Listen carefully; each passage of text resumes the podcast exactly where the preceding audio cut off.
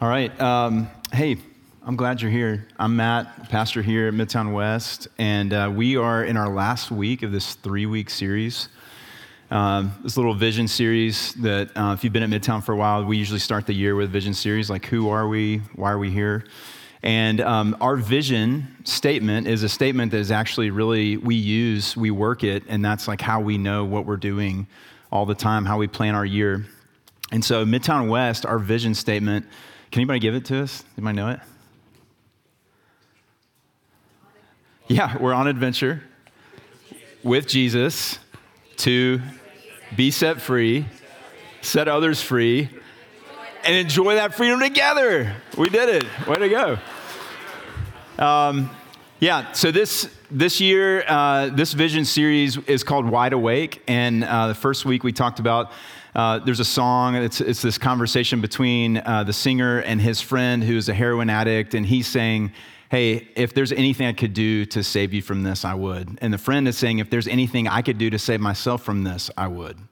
And then he just, you know, screaming at one point, I'm wide awake, I'm wide awake, I'm not sleeping. And so the idea is that um, we can't save ourselves, we can't make ourselves what we need to do. The, the biggest changes that we actually need to see are not changes that we can. I'm trying to think of uh, that word wrought. Like, what's the present tense? We can't ring that in ourselves? No, I don't know. Um, thank you for going there with me, two of you. Um, but we can't, we can't make that change in ourselves. Jesus needs to do that. So this is not like a, hey, new year, new us, like we're finally going to do it. This is, Jesus, would you be so kind to show us the things that are going to get in the way of us walking in this vision, uh, walking on this mission with you? And then would you allow us to see those things so that we can bring them to you and ask you to deliver us from them? And so the first week we talked about um, being wide awake to our masters. You know, who, who is our master? Are we our master? Um, the only master who can lead us to life is Jesus. And in the second, last week we talked about being wide awake to our treasure. What is it that we treasure? Is it the accumulation of wealth that is going to give us life and lead us to life, or is it something else? And, and this week we're talking about being wide awake to our neighbor. And so uh, if, if you think about um, the question that I had you guys talk about together. Um, you know, think about the, this person who is um, maybe as, as a kid from elementary school, from high school, who was like the most awkward, most difficult kid that just like stands out in your memory? Um, and, and how did you enter, what made them awkward? So give me, give me some thoughts on that. What, what made this person difficult? Throw it out. What? Try too hard. What else?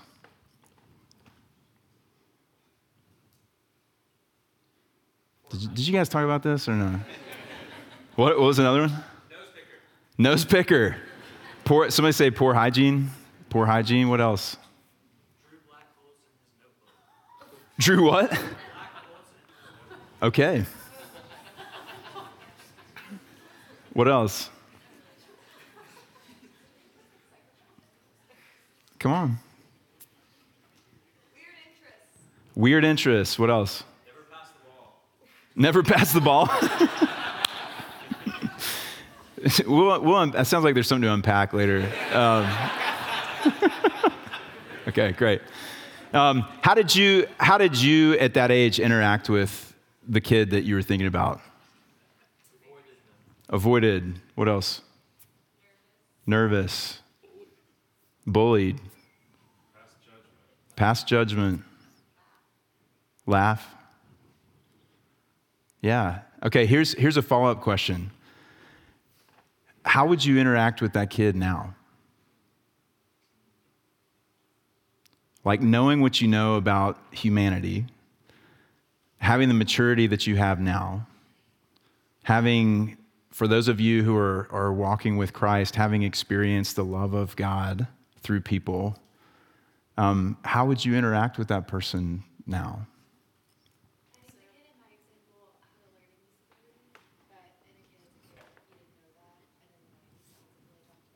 Having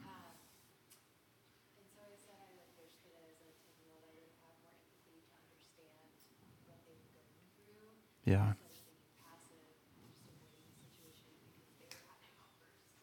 Yeah.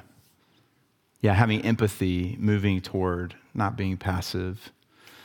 The kid that I was thinking about for me was uh, a kid from elementary school named Bobby, and he was very awkward, uh, did not pick up on social cues, had thick glasses, cross eyed, had weird interests. And um, I just, for some reason, this, this week, uh, like he just came to my mind and I was thinking about him. And I remember, ooh, here we go. Um, yeah, I remember hearing, this was, I think, like early middle school, that he loved planes.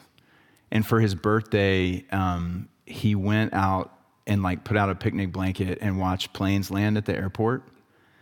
And like, I remember hearing that either he invited people and nobody came, or like he did that because he didn't want to have a party because he thought that nobody would come.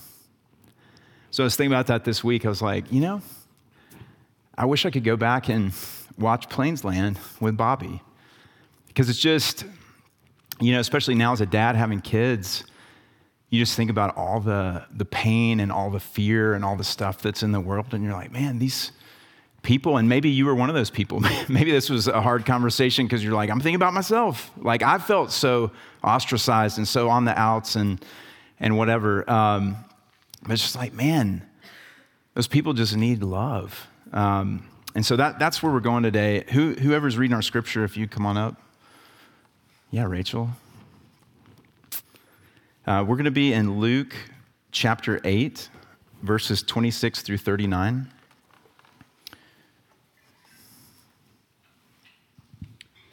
All right, Luke 8, 26 through 39. Then they sailed to the country of the Gerasenes, which is opposite Galilee. When Jesus had stepped out on the land, there met him a man from the city who had demons. For a long time he had worn no clothes, and he had not lived in a house but among the tombs. When he saw Jesus, he cried out and fell down before him, and said with a loud voice, What have you to do with me, Jesus, Son of the Most High God? I beg you, do not torment me. For he had commanded the unclean spirit to come out of the man. For many a time it had seized him. He was kept under guard and bound with chains and shackles, but he would break the bonds and be driven by the demon into the desert. Jesus then asked him, What is your name? And he said, Legion, for many demons had entered him. And they begged him not to command them to depart into the abyss. Now a large herd of pigs was feeding there on the hillside, and they begged him to let them enter these. So he gave them permission. Then the demons came out of the man and entered the pigs and the herd rushed down the steep bank into the lake and drowned.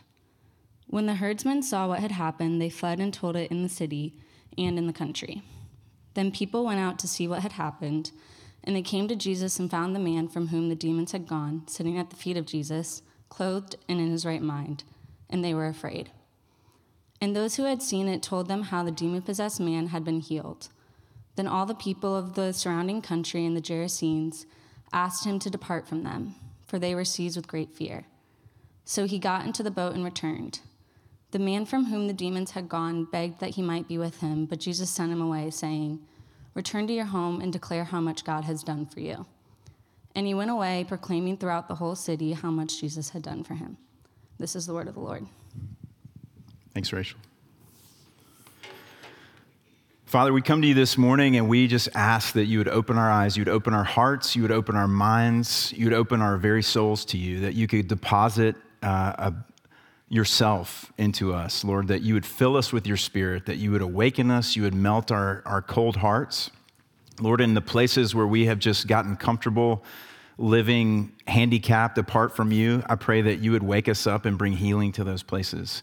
I pray that you would do this so that we could have life in you, but also so that uh, the world would experience your love through us. And so, Lord, would you do that now? Would you lead us? You're so faithful. You do this all the time. Uh, you never leave us. And so we ask you to do it again. In Jesus' name, amen. So, uh, in, this, in this case, as we think about our neighbor, as we think about people that are difficult, people that are awkward, uh, people that repel us for various reasons, it's our belief that we, we've fallen into this, this slumber of believing that we are going to find life if we can keep those people as far away from us as possible. The, the less that I have to interact with people that make me feel uncomfortable, uh, the, the more enjoyment I will have in life. And so, Jesus, as he has uh, these last two weeks, he's coming to us and challenging that belief and saying, actually, it's, it's if we move toward those people in his power and his love, he will set them free and he will bring them healing and bring them life. But, it, but it's also a two way street. He will set us free because we, are, we continue to be enslaved to fear. We don't understand uh, what we have when we have his spirit living in us. And as we move toward those who he is pulling toward us and, and compelling us toward them, that uh, we will, that's where we're going to find life. And so, this passage, I mean, we read this passage and you're like, man, I don't understand why people have a hard time understanding scripture or relating to it. Um, I, think, I think the passage is, is difficult, like the man in the passages. But we start with this picture of this man, the first few verses here, this, this really strange man. And it says that Jesus and his disciples were in a boat and they sailed to the opposite side of Galilee. So, right from the outset, they are going to the unknown, they are going to the uncomfortable, they are going to the opposite. This is like the other side of the tracks. This is, uh, if you don't know, the Jews, Jesus and his disciples were Jewish, and the people in this town are Gentiles. That means non Jews. And so the Jewish people at that time had these laws about cleanliness, and they were going to be uh, unclean if they had interaction. And so the fact that they were moving toward this area where everybody was Gentile, no one was obeying the, the cleanliness laws, uh, that in itself is very threatening. And then when they get there, and Jesus gets out of the boat, it says immediately he is met there not just by any Gentile, but by a man who is full of demons. And so we learn about this, we start to learn about this man. It says, There met him a man from the city who had demons. And for a long time he had worn no clothes, so he was naked. He had no home, and he lived among the tombs and he cried out. And that word for cry out is to, to make weird, loud sounds. So you can imagine, just, just imagine this man for a second. This man who fills people with fear because they try to chain him and he rips the chains apart. This man who is living out among the dead, living out among the tombs, he's homeless. He probably doesn't smell very good. He's possessed with demons. He's terrifying. He's naked. He's, it's embarrassing to be around him. Everything about him is uncomfortable. And it says that the, the demons drove him out to dwell in the desert. Another word, uh, that word desert in, in the Greek means lonely, isolated places. It's a man who, for years and years, has lived in lonely, desolate places. He was a problem to be dealt with, and people were just glad to have him away from the city. And so, right before this passage, basically the last two things that Jesus says leading into this passage one is he tells people, uh, there, it's the passage where they say, Hey, you're, he's with this big crowd and he's teaching, and, and they say, Hey, your, your mom and your brothers are looking for you. And he says, Who are my mother and brothers? Like, the, these are my mother and brothers. The people who are listening to the words of God and obeying them, those are my mother and brothers. So, Jesus is radically redefining family. And he's saying that the family of God supersedes your earthly, natural family bonds because it's going to last for all eternity. And so these are my mother and brothers. And then the next thing he says to his disciples is, let's go across the lake. And so now we find ourselves in this strange place that is unlike their day to day life, and they find this man who is the epitome, the penultimate, you know, the, the, just the, the, the strangest, most uncomfortable, scariest people that they could, they could come into contact with. And the reality is, Jesus had orchestrated this whole thing because he's saying, This is my little brother. This demon possessed, this man who is riddled with demons who I've never met before, who is a Gentile, who is as far away from God as we could imagine somebody being in the eyes of, of his disciples. This is my little brother, and I need to go across the lake to set him free. So, this man who seemed as, as far away from God, as far away from sanity as possible, Jesus is saying, He belongs to me. There's nothing about him that keeps me from him and keeps my love from him. And there's no one who's too far gone. Like we are going across the lake, and I don't care how uncomfortable it makes you because I have a little brother there who I need to set free. And Jesus, uh, as, a, as a friend of mine, as, as Andrew pointed out to me this week, um, we don't ever hear about the disciples getting out of the boat. So they may not have. All of this may have happened in their presence, and they may have been unwilling to even get out of the boat onto this strange land with Jesus. But Jesus is saying, I don't care, and I want you to watch this. And Jesus today is still drawing people to himself like this. This man, think about this. These demons, as we, as we read the stories, you read other accounts of people who are possessed with demons. Um, demons don't want to have anything to do with Jesus. They're terrified of him because they know his power, they know his authority, they know what's coming, so they don't want to have to interface with him until they absolutely have to. When Jesus returns and sets everything to rights, and they're going to be banished into the abyss forever. But this man who is riddled with demons comes to Jesus. Do you see what's happening here? The demons would not have chosen this. They would have stayed far away from Jesus so that they could torment this man in privacy away from him.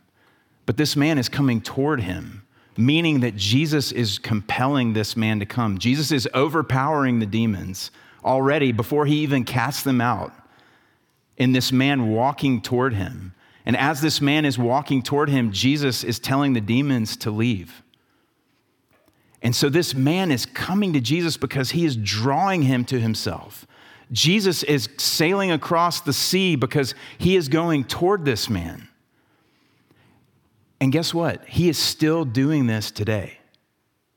Jesus is still moving toward lost and hurting people and Jesus is still compelling those lost and hurting people towards himself.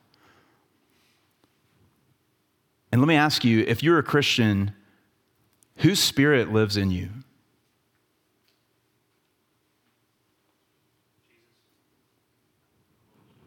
Yeah. The Spirit of Jesus lives in us. And so, if Jesus is still compelling and moving toward, how is he doing that today? through us.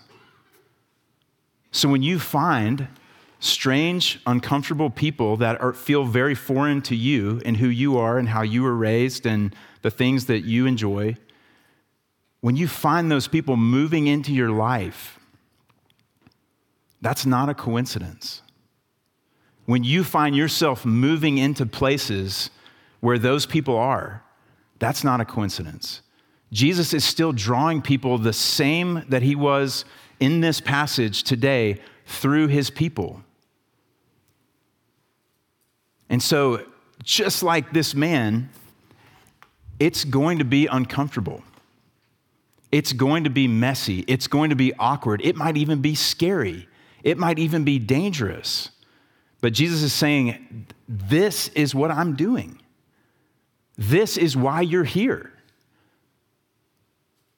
Because think about this, y'all.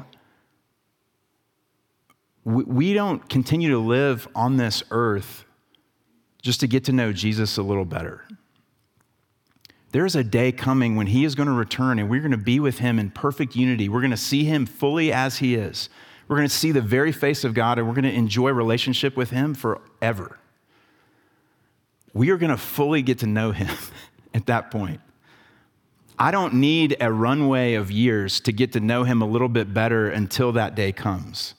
That's not the main reason we're here. Yes, we will get to know him better. We will grow in relationship with him. The reason that we are all still here is for our brothers and sisters who aren't his yet that He is moving, He is compelling them toward His people, He is compelling us, His people, out toward them in His love and His power to bring lost brothers and sisters home.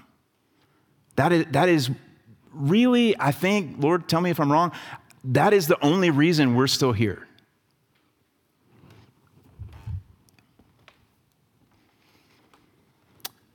And so if I don't understand from the outset that the mission of God is, is going to be uncomfortable, is going to challenge and shrink my comfort zones, then I will remain unwilling to, to engage.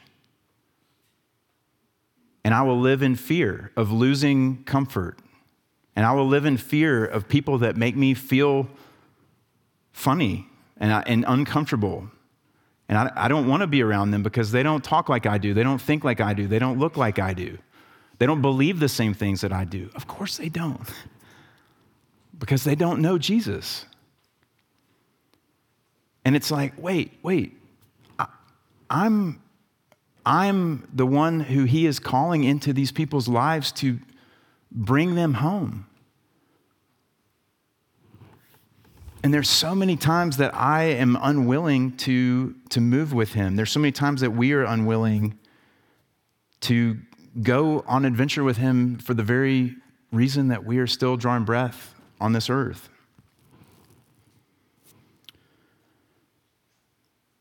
So we know about this man. Then, you know, verse 30, we start to learn about these demons. Um, this man is so captured by these demonic forces that when Jesus asks him his name, it's the demons who answer. Our name is Legion. And, and Legion was a, a number. That was like their, the Roman soldiers had legions. That was like a, you know, a, a measure of troops. And that's, that's supposed to be about 6,000 soldiers. So, so potentially, this demon is saying, Hey, I'm speaking for the 6,000 of us that are taking up residence in this man. And I want us to just stop here and say, Jesus has authority over these 6,000 demons. The Jesus who is standing before this man is not at all taken aback by the answer. He is not scared of them, he is not intimidated by them, he has nothing to fear. Nothing to fear. In fact, they are terrified of him. And as Jesus stands before this man and the 6,000 demons that live inside of him, he is demanding that they leave him at once. And they are begging him, please, would you send us into these pigs? Please don't send us into the abyss. And so it says that Jesus gave them permission to enter these pigs. And, and I, this is it's weird, right? Um, the, the things that I want us to, to hear from that part of our passage are these. Um, I, was, I was having breakfast with a, a friend this week who uh, does not know Jesus. And he was saying, you know, if, if God is real, if he showed himself to me, I, I wouldn't just start worshiping him. I would have a lot of questions for him that he would need to answer first because I look around and I see all this pain and I see all this suffering, and I'm like, you know, you, you, need to answer for that. And what I want us to see from this passage is when Jesus does not immediately send them into the abyss, he's saying, that day is coming. The end of all things is coming where all of this will be dealt with completely. But that day is not today. I am still working, and that day is not yet because I have good purposes for continuing in this work until we get to that day. So Jesus is not afraid of them, and it is also not the time. We will encounter suffering. There is suffering in this world, but the reason that we are, He does not just make all things new today is because there are sons and daughters of, of His who are not His yet. And that's why we are enduring, they are enduring all of this pain. That's why, you know, the enemy is still afoot. That's why he is allowing this because in his wisdom and his good purposes, he's saying that is it is worth it to endure this so that the fullness of my sons and daughters can come home.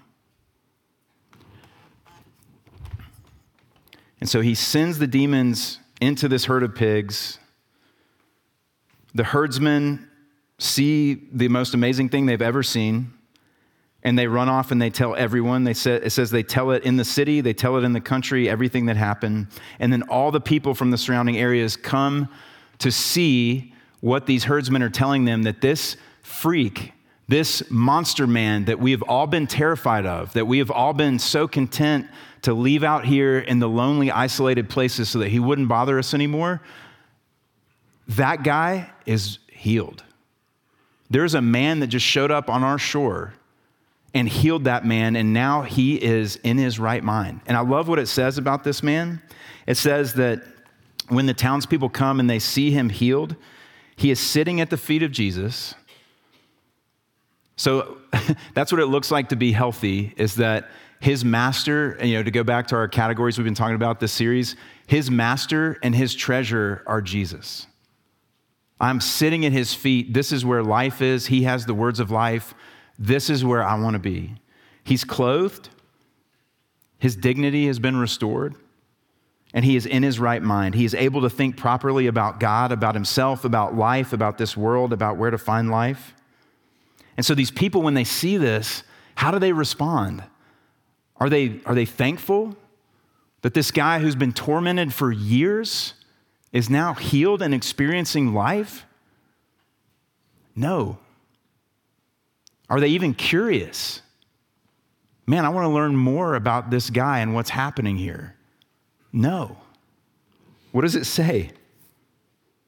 It says they're absolutely terrified.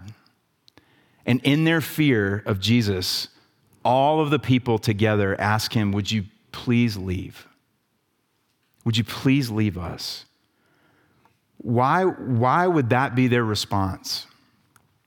You know, you could think about the fact that we, we don't know if I'm a townsperson, I don't know anything about Jesus. All I know is this guy who is riddled with demons and terrifying is now bowing and sitting at this man's feet. So maybe he has a power more powerful than these demons. And how do I know that he's going to use it for good?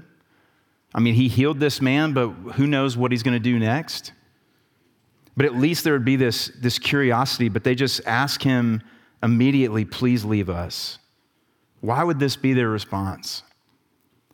And I think it goes back to what we've been talking about the last couple weeks. It depends on their master and it depends on their treasure. And, and a lot of people think that this herd of pigs was the combination, like the, the grouping of all these people's pigs uh, under one grouping, so that uh, it's like all of their investments pooled together so that they could just hire one set of shepherds to take care of these pigs. And so when they see all of their livelihood drowned and dead, and they see this demonic man healed, they're just thinking, you are, you are messing with my comfort. You're messing with my livelihood. You're messing with all my categories, my wealth, my prejudices, my preferences. And that's just too much for me, and you need to leave.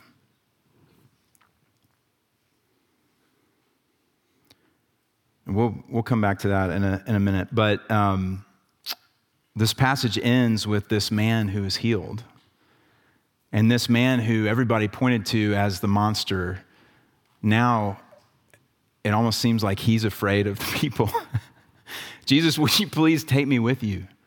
Don't leave me here in this place. Because think about that. The fact that these people were content for this man to just be tormented by demons as long as they were okay, that's demonic. To value my comfort and my wealth over someone's soul is demonic. And now that he can see clearly and he's in his right mind, he's saying, Jesus, I don't want to stay here with these people. Would you please take me with you? And what does Jesus say to him?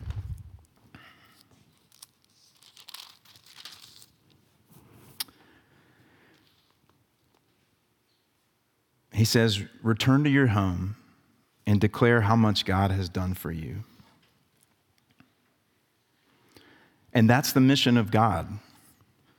Return to your home, be, be in the place where God has placed you, your neighborhood, where you work, the people you live with, the people you do life with. Go be in that place and declare all, all the things that God has done for you. Testify to the truth of the words that he says in these pages. Tell them about the ways that he has loved you, the ways that he has healed you, the ways that he has set you free. Be, be where he's placed you and do this.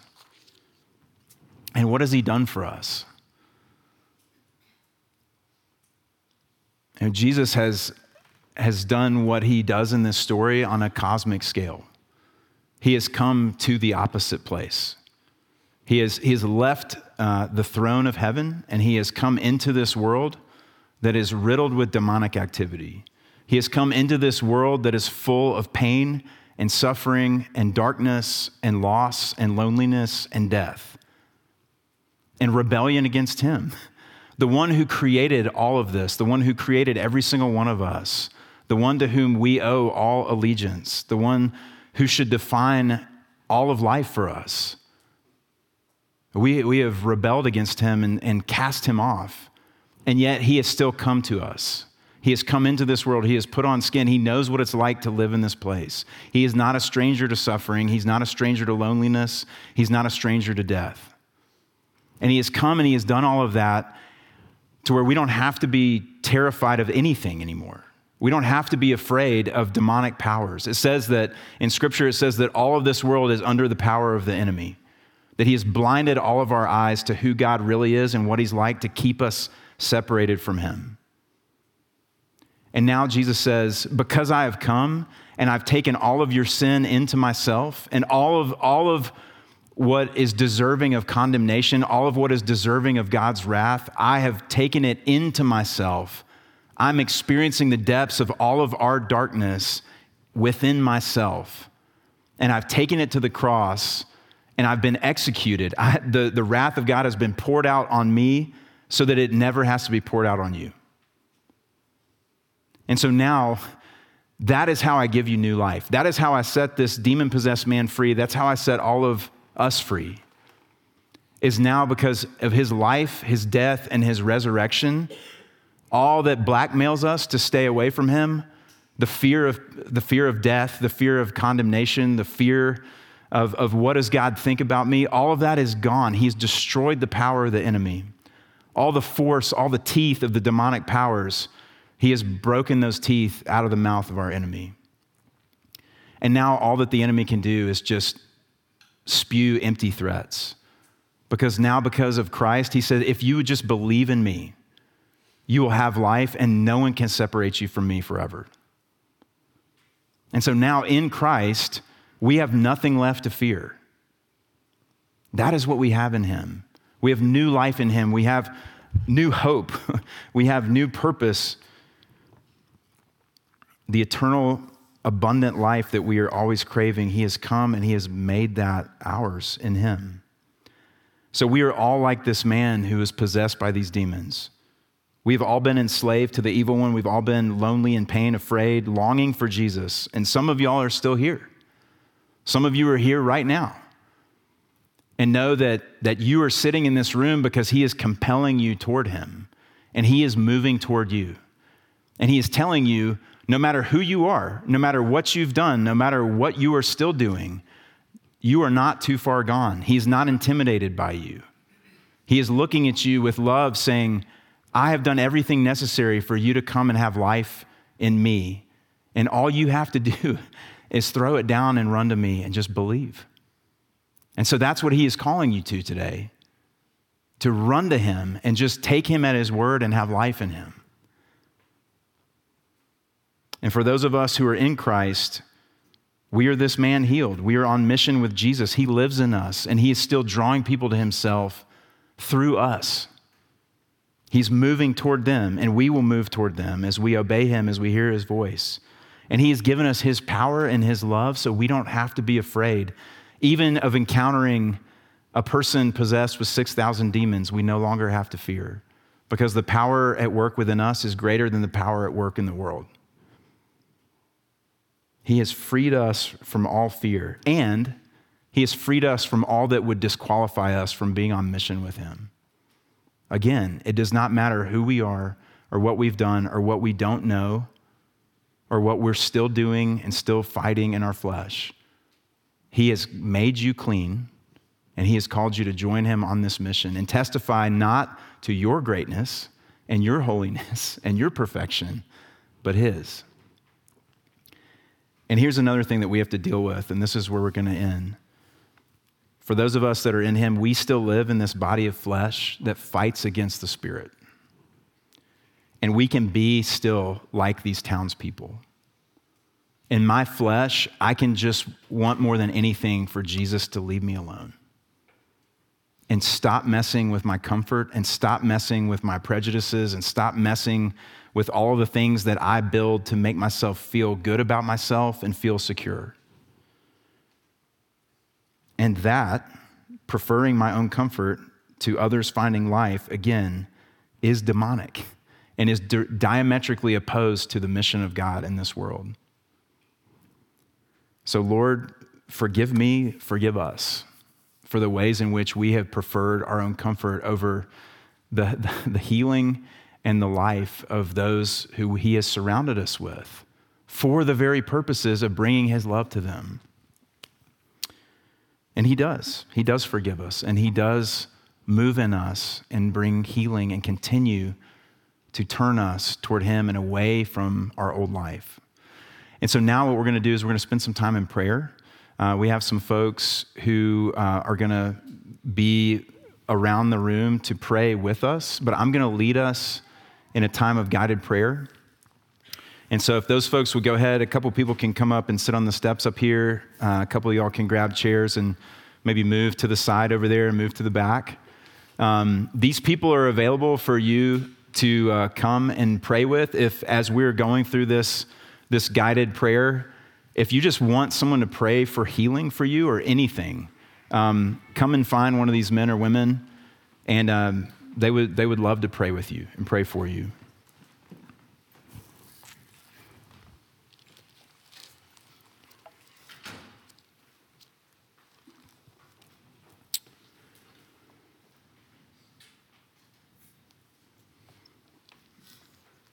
Jesus says this in, in Matthew chapter 9, verses 36 through 38. It says, When Jesus saw the crowds, he had compassion for them because they were harassed and helpless like sheep without a shepherd. And then he told his disciples this, and this is what he's saying to us this morning The harvest is plentiful, the harvest of souls, the harvest of people who will come to know God as their Father and Jesus as their Lord and Savior.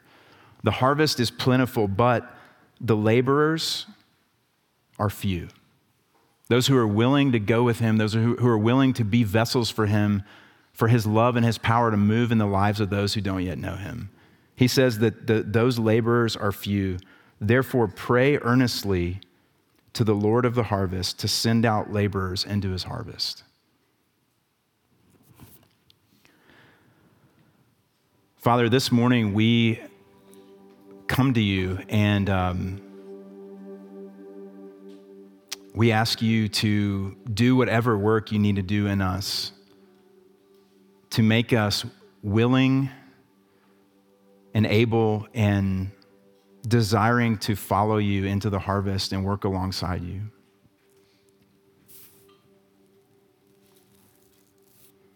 Father, like the, the townspeople in this, this passage, um, would you open our eyes? Would you open our minds to see who in our life we are refusing to love right now?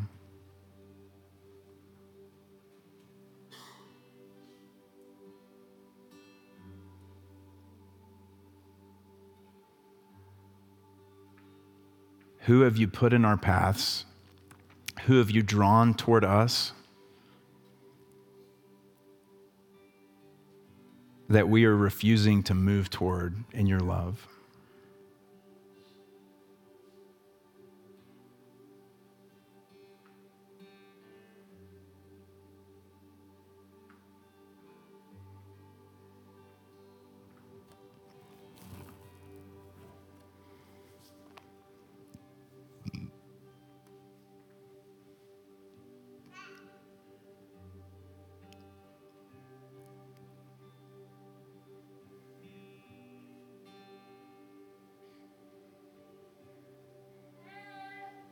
Holy Spirit, would you help us to see why? What fear is controlling? What pain is controlling and is keeping us from following you toward those people.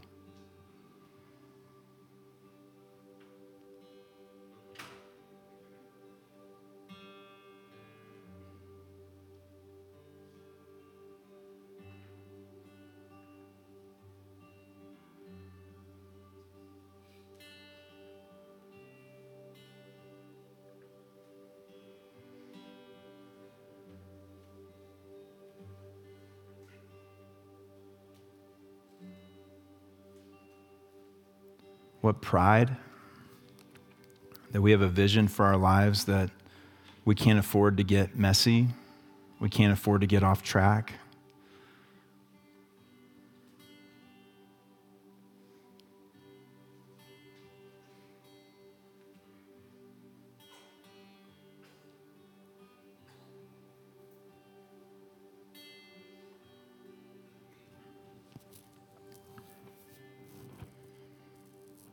And Jesus, we ask you to drive out all fear. It says, those who have been loved with perfect love, um, all fear has been driven out. And we ask you to do that.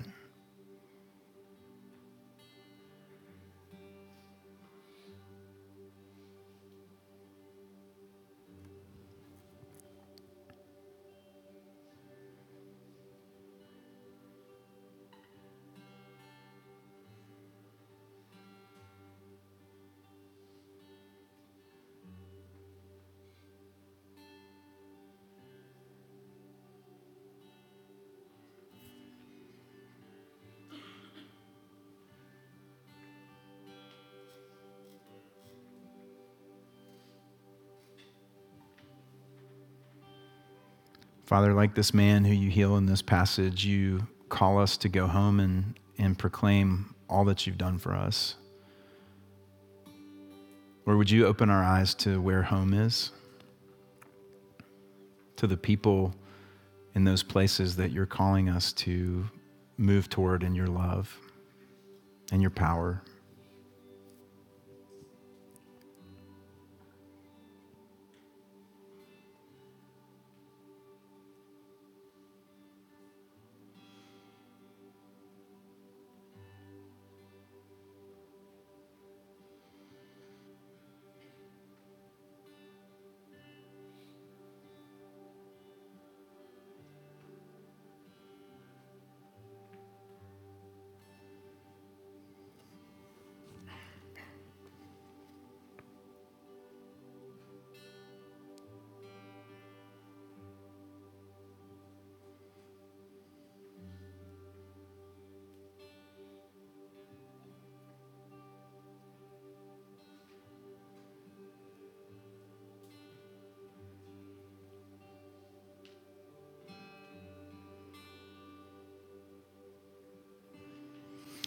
Because we have a, a way of kind of rationalizing things away, um, I would ask that maybe you would ask the Lord, or you may already know, but to write down one person's name. Somebody that is in your life that you feel like repelled by, that He may be calling you to move toward. and just write that person's name down and pray about what it would look like to make an intentional move toward them in love this week.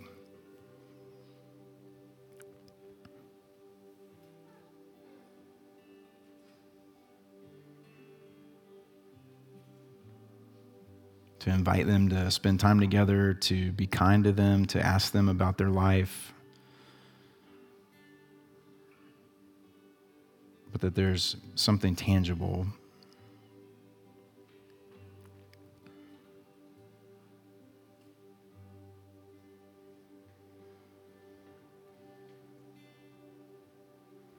And Jesus, we see you in this passage. Uh, it is your joy. It is not an inconvenience. It is your joy to move toward this man and to set him free. This man who is so uncomfortable, so dangerous, so difficult. And Lord, we, we, apart from you, do not have the capacity to love like that. We are too self interested. We are too fearful. We are too sinful. And so, Jesus, you, you do live in us, and your love is ours, and your mind is ours, and your power is ours. And so, Lord, would you, would you do all the work necessary to give us the desire to move with you toward the lost and lonely? Would you cast out all fear of what might happen or what they might say or what might come of this? Would you help us to hear your voice?